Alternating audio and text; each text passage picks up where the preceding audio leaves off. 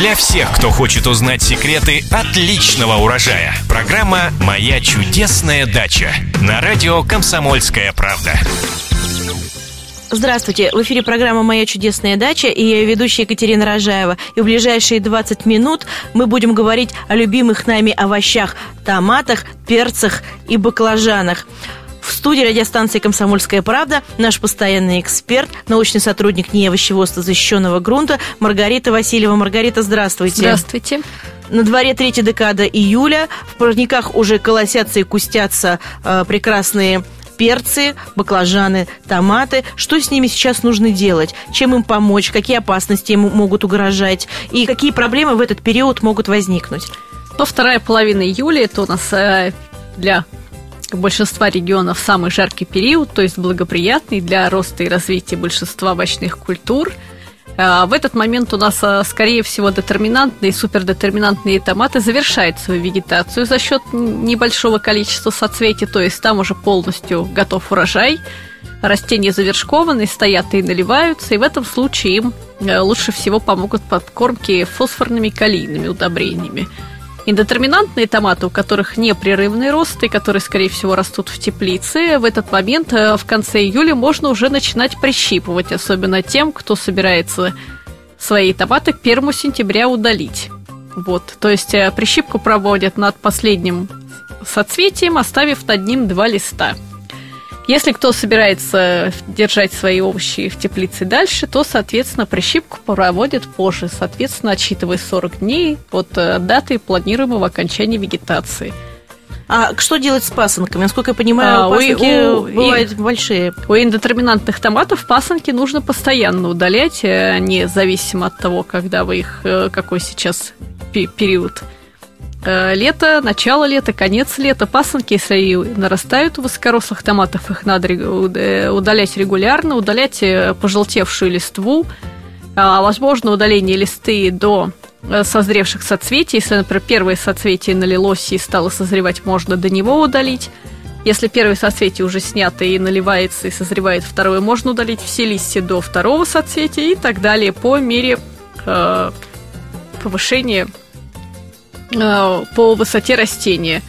А что касается э, перцев, у перцев продолжается практически непрерывная формировка, но а, для того, чтобы перцы налились, там тоже следует провести прищипку до, если вы хотите получить зрелые плоды и крупные плоды все, то стоит также, как у томатов, произвести прищипку растущих побегов для того, чтобы ограничить их рост высоту и стимулировать налив и рост и созревание плодов. Кстати говоря, следует всегда помнить, что когда мы оставляем плоды на растении для того, чтобы они полностью созрели, тем самым мы задерживаем рост и налив последующих плодов. То есть, когда плод начал созревать, особенно это касается томатов и э, в некотором роде перцев – их можно уже удалять с растений, чтобы они дозаривались в ящики, тем самым мы будем ускорять э, рост и созревание последующих плодов. То есть, если чуть-чуть зеленоватый томат, и мы его снимаем, то есть он может дозреть самостоятельно да, да, в ящике? Да, конечно же, если он полностью налился, он прекрасно дозреет и в ящике. А где его лучше держать? В затененном прохладном месте, на да, это, тепло? Э, ну, зависит от того, насколько вы быстро хотите. Если вы хотите, чтобы он у вас дозрел к завтра, вот, грубо говоря, то тогда надо его держать в теплом и светлом месте. На солнце. Ну, то есть на солнце, да, на стол положила, пусть зреет. Вот. А если вы хотите, э, чтобы чуть-чуть растянуть, то можно их положить в более прохладное место с низкой температурой, то тогда они будут лежать подольше. Вот э, яркий пример тому, что если у нас в холодильник положить бурые томаты, то они будут лежать очень долго бурые, несмотря на то, что там темно, но за счет низких температур они не будут торопиться там созреть. Но как только вы его выложите, соответственно, в комнату, то э, пойдет очень бурное созревание. Вот наши многие читатели э, жалуются на то, что у томатов э, как-то портятся, деформируются листья или скручиваются в лодочку, а у перцев, наоборот, выворачиваются наизнанку. В чем может быть а, проблема? А, это причина может быть у томатов э, выворачивания листьев две. Это как жирование, это когда лист становится гофрированный, и растение при этом темно-зеленого цвета, листья на макушке выглядят как закрученные полностью. Вот. И при этом не, не наблюдается на растении плодов. Это говорит о том, э, что растения жируют. Их надо некоторое время пополивать водичкой, без минеральных удобрений. Это чаще всего случается э, на тех грядах, в которых внесено большое количество именно органических удобрений, так, например, свежего навоза, который содержит большое количество азота. Это именно это ча- чаще всего является причиной жирования томатов. Или же слишком большое количество используется органических, фу, минеральных удобрений э, с высоким содержанием азота, как, например, мочевины или аммиачная селитра. Э, то есть это тоже может вызвать жирование томатов. Э, А если они начинают желтеть и загинаться, э, им душно?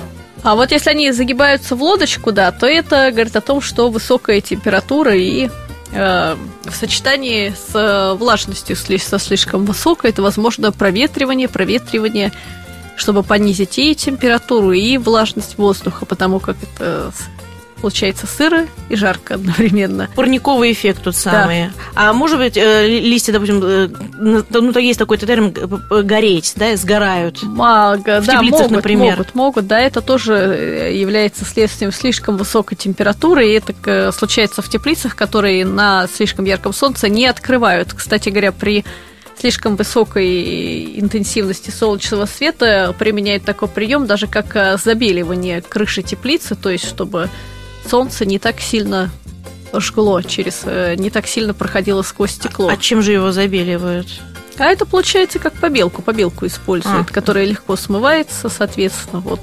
Так что можно и воспользоваться и таким методом, чтобы не, не сильно по- пострадали растения. Вот нам на почту э, пришел вопрос из Ногинска от Маргариты. А, Она спрашивает, можно ли с помощью печной золы бороться с жированием томатов?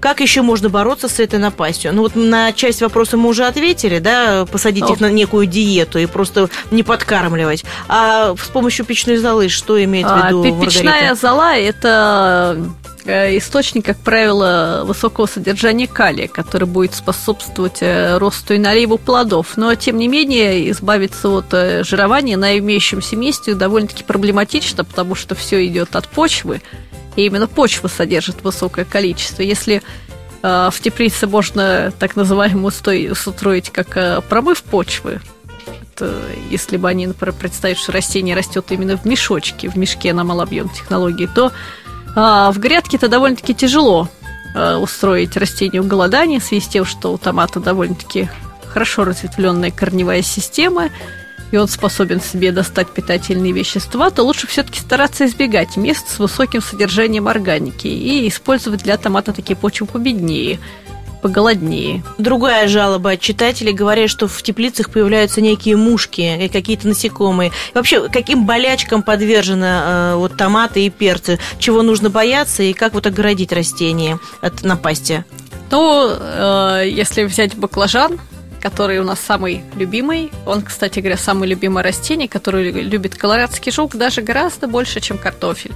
Вот, и есть даже такое, как присказка, что чтобы переводить колорадских жуков, стоит возле картофеля посадить пару растений баклажана. Если появятся колорадские жуки, то первые появятся они на баклажане, а не на картофеле, и будут есть его, потому как его они любят гораздо больше.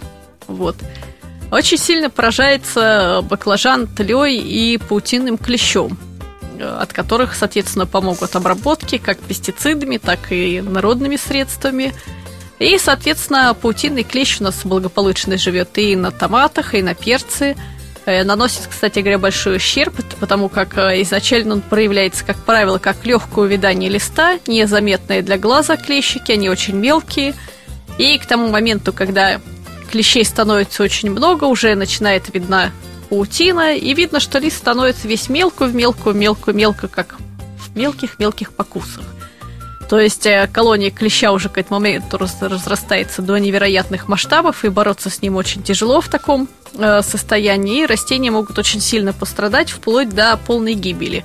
Ну вот я насколько знаю, что достаточная влажность и клещ как-то уходят. Это действительно так? А чем еще можно опрыскать помимо вот воды? Вообще способы борьбы какие? А способы, самые эффективные способы борьбы с клещом – это использование препаратов направленного действия, таких как коктейли, коктора, конфидор. Это То есть- пестициды? Да, да, поисти это э, инсектициды, которые, акарициды, скорее даже направленные на э, борьбу именно э, с клещами, с сосущими и грызущими насекомыми, которые попутно помогут сразу же и от тли, и от трипса, и от белокрылки, то есть от всей тепличной заразы, которая э, может завестись на наших растениях. Вот. Единственное, что э, в связи с тем, что большое количество поколений у насекомых э, в год происходит, э, периодически появляются устойчивые особи, и бывает, что однократная обработка может не помочь даже пестицидам. Кроме того, что зачастую э, не соблюдаются условия, человек может и обрызгать и, например, забыть закрыть теплицу. Вот. Они а, вылетят и обратно налетят. А, Белокрылки. Они бывает, что там концентрация падает, и она на них не действует, и в конечном итоге получается устойчивые поколение к данному препарату тем самым. Вот, и, соответственно, что следующее поколение будет убить еще тяжелее. Вот, это фактически как микроорганизмы у человека, когда человек не допивает антибиотики, не пропивает положенный курс, он сам себе создает штамм устойчивый к данному виду антибиотиков. И также тут.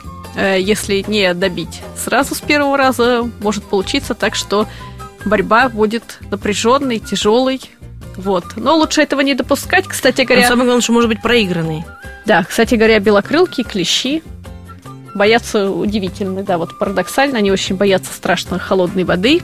И такой как безопасный метод – это пробовать окатить растение ледяной водой, как душем из ледяной воды, грубо говоря, из шланга из колодца напрямую. Вот. И как себя будет чувствовать растение? Ведь Раст... некоторые растения теплой водой поливать а, надо. Но Зато растение немного пострадает, но в связи с тем, что от пестицидов пострадаем немного больше. Мы, да, мы, мы пострадаем сами, да, этот в конечном итоге. Вот, то, а, возможно, а, попробовать сначала побороться так. Если такое не помогает, то уже перейти на тяжелую артиллерию. Вот, потому что, как правило, все-таки обработки пестицидами дают эффект, и они не, с ними не может сравниться ни одно народное средство. Вот, это, к сожалению, так. Вот. Ну или к нашему счастью, что все-таки с одной стороны мы можем спасти урожай, что я считаю, что если кто-то хочет получить свой все-таки урожай полностью, он в состоянии потерпеть две недели и не есть. А, то есть э, мнение о том, что э, овощ впитывает в себе эти пестициды, а потом э, хра- же... хранит, хранит в себе. Нет, производитель же на каждом конкретном э, пестициде указывает срок ожидания, сколько нельзя после обработки заходить в теплицу, указывает, сколько нельзя есть продукцию, там день, два, три, пять. А, то есть после этого дня производитель вам гарантирует, что э, яд вам не попадет э, в организм. То есть пищевая ценность не будет нарушена. Да, в таком количестве, что вы как откусите кусок и сразу же умрете или заболеете раком от этого вот то, то есть, ну, хочется вообще, чтобы был бы супер экологически чистый продукт. Для а, этого со... мы его выращиваем его. Но для этого есть продукты от э, биоорганического земледения, которые в европейских супермаркетах лежат на отдельных лоточках, стоят совершенно других денег, и на которых написано, что они выращены без использования пестицидов и даже вплоть до того, что минеральных удобрений, что они выращены только сугубо на навозе. Вот, э, но в связи с тем, что урожайность таких биоорганических продуктов очень мала, и люди там получают совершенно невероятные э, прикладывают усилия, чтобы защищать от э, бактерий, фу, от болезней и вредителей, то есть, соответственно, там получается соответственная цена у продукции, что э, себестоимость у нее довольно-таки большая. Вот, но так как человек выращивает для себя, есть, кстати говоря, бетоксибацилин, фитоверм, которые такие Э, можно сказать, биологические э, препараты для борьбы э, с вредителями, можно использовать и их. Вот, не обязательно сразу прям так бросаться на пестициды, просто мне то, что я называю, это гораздо чаще у нас встречается в магазине, например, чем тот же фитоверм или бетоксибацилин, его гораздо сложнее найти в ассортименте, чем тот же, например, актейлик или актору. Вот. А, а вот э, огородники довольно часто задают вопрос, от чего горчит баклажан или от чего горчит огурец? В чем а, причина? Это генетические причины. Это у огурца а, горечь огурца можно почувствовать еще на моменте семидоли. То есть, если огурец горький, у него даже семидоли уже вплоть до того, что горький, и в процессе селекции ведутся отборы для того, чтобы избежать горечи, и огурец был генетически устойчив к горечи, то есть у него отсутствовал Э, кукурбитоцин, который придает горечь огурцам. А у сортов неустойчивых он э, проявляется в моменты, когда э, полив неравномерен, то есть вода поступает неравномерно, соответственно, огурцы начинают горчить. У баклажана то же самое. Для его плодов характерна некоторая пикантная горечь, которая, кстати говоря, усиливается к тому моменту, когда начинают образовываться семена. И многие наши огородники собирают свои плоды не тогда, когда они пригодны в пищу, а когда все ждут, когда вырастут побольше, и в конечном итоге баклажан несчастный начинает превращаться в семенник, образовывает семена, начинает твердеть, и в этот момент он начинает горчить. И чем дальше будет заходить процесс образования семян, тем более горький и твердый будет становиться баклажан, при этом он будет менять цвет с фиолетового на коричневый, зачастую, если посмотреть форму, люди так и пишут, да, что вот производитель нас обманывает и ссылается на то, что я вот там вот плоды не прищипнул. Но это же зачастую действительно бывает так, что люди, выращивая огурцы на подоконнике, не формируют их, оставляют их в теплете и обижаются, почему у них нет огурцов, они не завязываются, забывая то, что боковые побеги надо было все удалить и ослепить нижние узлы. Вот, эту процедуру считают необязательной. Так же, как вот и у перца, и у томата. Зачастую люди не формируют индетерминантный томат, и получается один большой нескончаемый куст на всю теплицу, у которого мало плодов, они мелкие, и люди обижаются, говорят, что вот это не соответствует сорту заявленному, а при этом они сами не соблюдали агротехнику, не соблюдали рекомендации, э, которые сейчас э, производители указывают на пакетах, и схема посадки, и сроки посева. Ну, в общем, достаточно сейчас уметь читать, э, быть внимательным, да, к таким мелочам, соблюдать технику посадки и ухода, и всегда будешь с урожаем. Да. А, к сожалению, мы вынуждены уже прощаться, время подходит к концу, а на самом деле говорить и говорить, тема неисчерпаемая. А, напоминаю задать свои вопросы, а также прочитать ответы на них вы можете на нашем сайте kp.ru в разделе «Моя чудесная дача» в рубрике «Эксперты». А мы с вами прощаемся. С вами были агроном Маргарита Васильева, Андреева и я, Екатерина Рожаева. Слушайте новые программы, будет интересно. До свидания. До свидания. Для всех, кто хочет узнать секреты отличного урожая. Программа «Моя чудесная дача» на радио «Комсомольская правда».